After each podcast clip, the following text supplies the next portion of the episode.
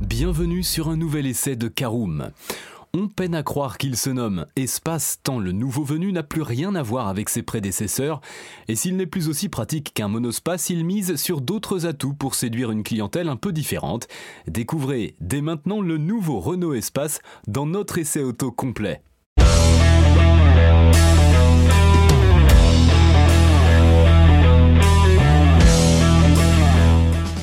Bienvenue pour un nouvel épisode des essais de Caroom. Chaque mercredi, on vous partage nos expériences, avis et notes sur les modèles que nous essayons pour répondre au mieux à vos besoins sur l'automobile. Caroom, c'est un comparateur de voitures neuves, d'occasion et de leasing, mais aussi un guide d'achat qui vous accompagne et vous conseille dans toutes vos démarches automobiles. Bonjour à tous et ravi de vous retrouver cette semaine pour un nouvel essai consacré à la version 2023 du nouveau Renault Espace. Un sommaire en 5 parties, l'extérieur et le design en première partie, le poste de conduite et l'habitabilité de notre Renault Espace en deuxième partie. Nous verrons ce qu'il vaut sur la route en troisième partie, nos notes et avis sur l'essai en quatrième partie, et nous terminerons ce podcast par un bilan global de l'essai du nouveau Renault Espace. Alors, difficile de faire perdurer une lignée qui existe depuis des décennies sans se dénaturer. La précédente génération du Renault Espace, sortie en 2015, avait déjà pris un virage stylistique assumé, mais demeurait un monospace dans sa conception. Avec le millésime 2023, le constructeur français abandonne totalement la silhouette monocore pour un physique 100% SUV, toujours aussi en vogue auprès des acheteurs. Pourquoi avoir continué à l'appeler espace Difficile d'avoir une réponse claire, aussi le choix tient sûrement à un ensemble de raisons parmi lesquelles subsiste le fait que c'est à ce jour la seule Renault à offrir 7 places, 5 plus 2 en réalité, nous le verrons plus bas, si l'on accepte le trafic, et qu'imposer un nouveau nom au public est toujours un exercice difficile commercialement parlant, et que capitaliser sur un modèle à l'image forte est une stratégie marketing qui a déjà fait ses preuves plus d'une fois. Je vous propose d'ouvrir notre premier chapitre qui concerne l'extérieur et le design du nouveau Renault Espace. Alors s'il est impossible de confondre un espace sixième génération avec le précédent, le mimétisme entre l'espace et l'Austral, l'autre SUV de Renault est en revanche flagrant. On trouve évidemment des détails qui diffèrent en y regardant de plus près, mais les signatures lumineuses sont très proches tout comme la face avant. Là où l'espace se démarque, c'est qu'il est évidemment plus imposant avec ses 4,72 m de long contre seulement 4,51 m de long pour l'Austral. Mais malgré tout, il rend tout de même 14 cm à l'ancienne génération d'espace, devenant ainsi relativement compact malgré son nom. La cible est clairement d'aller chercher le Peugeot 5008, 4,64 m de long, ainsi que les Skoda Kodiaq, 4,70 m de long, le Hyundai Santa Fe, 4,79 m ou encore le Kia Sorento 4,81 m, tous étant capables d'emmener jusqu'à 7 passagers. On passe à notre deuxième partie, le poste de conduite et l'habitabilité de notre Renault Espace. Alors si l'espace peut accueillir 7 personnes, ne le pensez pas aussi habile en la matière que ses prédécesseurs, car malgré son patronyme, il n'offre que deux petits strapontins dépliables dans le coffre quand l'option gratuite a été au préalable choisie. L'accès au dernier rang est en outre vraiment compliqué car l'espace pour se faufiler entre la banquette et la découpe de porte est très étroit. On réservera donc plutôt les deux derniers sièges à des enfants en bas âge car la garde au toit est comptée et le plancher haut impose d'avoir les jambes très repliées. Les passagers du rang 2 sont pour leur part bien mieux lotis avec beaucoup de place aux jambes et des sièges ultra confortables car très moelleux. La modularité n'est pas en reste puisque la banquette 2 tiers 1 tiers coulisse sur 22 cm et que son dossier est inclinable sur plusieurs positions. De quoi faire varier la taille de coffre entre 477 et 677 litres en version 7 places et carrément 581 et 777 litres en version 5 places. Pas de souci à se faire pour les départs en vacances chargés. Renault a fait un sérieux effort en ce qui concerne la présentation et la qualité de finition de son espace. Notre modèle d'essai en finition haute iconique disposait ainsi d'une belle sellerie en cuir clair, d'un immense toit panoramique et de matériaux agréables au toucher et joliment assemblés. La partie basse de l'habitacle est un peu moins impressionnante, notamment si l'on considère le plastique basique de la boîte à gants, mais dans l'ensemble on se sent à bord d'une auto bien construite Renault a fait le choix d'utiliser son cockpit Open Air qui comprend un tableau de bord numérique paramétrable et un écran tactile vertical de 12 pouces.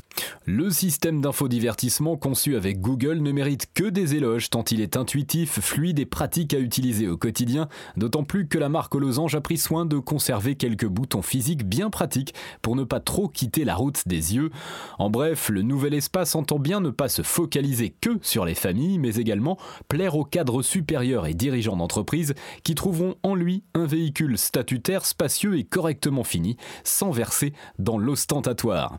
C'est parti pour notre troisième partie, voyons ce qu'il vaut sur la route. C'est bien là que notre nouveau Renault Espace se montre le plus bluffant. Les ingénieurs ont fait le choix d'un amortissement passif, mais celui-ci est bien réglé et permet de profiter d'un bon confort sans sacrifier les capacités dynamiques de l'engin. On n'est que très peu chahuté dans l'habitacle, alors que la suspension travaille efficacement pour gommer les défauts de la chaussée, si bien qu'il n'y a que peu de remontées sèches malgré les roues de 20 pouces. Une belle homogénéité, d'autant plus mise en valeur que l'espace est livré de série avec la technologie 4 Control, qui rend les roues arrière directrices. En manœuvre, elle braque jusqu'à 5 degrés en opposition aux roues avant, permettant de tourner avec une facilité aberrante en ville ou lors des demi-tours. Le rayon de braquage de 10 mètres 40 est comparable à celui d'une Clio. Au-dessus de 50 km/h, les roues arrière braquent dans le même sens que l'avant, réduisant ainsi virtuellement l'empattement et permettant au grand SUV de tourner comme une compacte. Ce dernier se régale des enchaînements de courbes avalés dans une stabilité à toute épreuve et avec dynamisme. On peut même régler la force et la vitesse d'intervention des roues arrière directrices sur 13 niveaux, le plus agressif rendant alors la voiture vraiment très vive au changement de cap. Attention à ne pas se faire surprendre au risque de beaucoup tourner le volant et de se rapprocher plus que de raison de l'intérieur du virage. Côté mécanique, Renault a fait le choix de ne laisser qu'un seul moteur à l'espace pour l'instant. Il s'agit d'un bloc hybride formé d'un 3 cylindres 1 litre de turbo-essence de 130 chevaux et de deux moteurs électriques. La puissance cumulée atteint 200 chevaux et l'ensemble est convaincant en conduite paisible. Le niveau sonore reste bas, on roule très souvent en électrique en ville et il n'est pas difficile de rester en dessous de 6 litres au 100 km de moyenne tant que l'on n'attaque pas la voie rapide ou que le relief reste peu présent. En revanche, la boîte a tendance à cogner quand le besoin de puissance se fait sentir, d'autant plus qu'elle est lente dans ses changements de rapport, alors très perceptible dans l'habitacle. Et tant que l'on est au chapitre des doléances, les vibrations du moteur thermique pourraient être mieux maîtrisées à pleine charge, tandis que les bruits d'air sont bien présents sur autoroute. La pédale de frein à la course molle et spongieuse mériterait elle aussi un peu de développement supplémentaire. Allez, on passe à notre quatrième partie. J'espère que ce petit tour vous aura plu.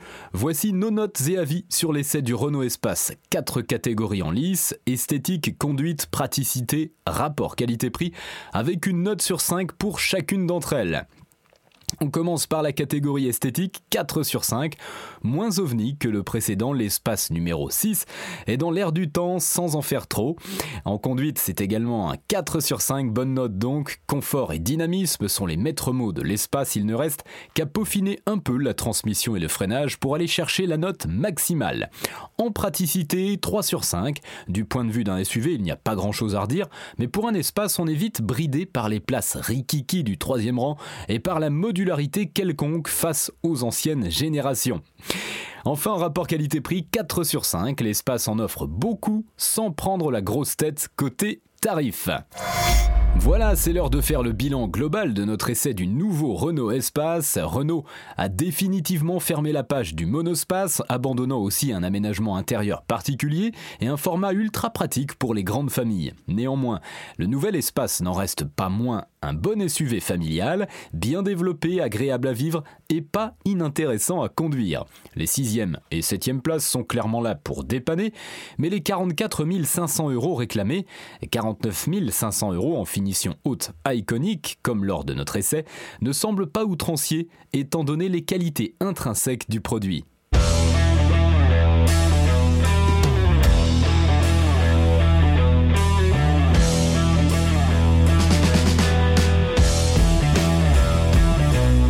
Et eh bien voilà, on en a fini pour cet essai. Si vous souhaitez avoir davantage d'informations, n'hésitez pas à aller lire l'article en entier. On a mis le lien dans la description plus quelques bonus. Vous pouvez également le retrouver en tapant Caroom, essai Renault Espace sur Google.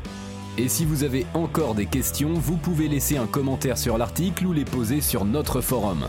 Merci d'avoir écouté cet épisode jusqu'au bout. S'il vous a plu, n'hésitez pas à vous abonner au podcast depuis votre plateforme préférée, à le partager autour de vous et sur vos réseaux sociaux. On en profite aussi pour vous demander de nous laisser une note et un avis sur Apple Podcast. Votre avis nous aidera à gagner en visibilité, ce serait vraiment sympa de votre part. Si vous souhaitez vous renseigner davantage pour l'achat d'une voiture neuve ou d'occasion, ou que vous voulez encore plus de conseils et de bons plans, rendez-vous sur www.caroom.fr. Si vous avez encore des questions, des remarques ou des recommandations, n'hésitez pas à nous contacter sur nos réseaux sociaux. Merci encore et à mercredi prochain pour un nouvel essai du podcast de Caroom.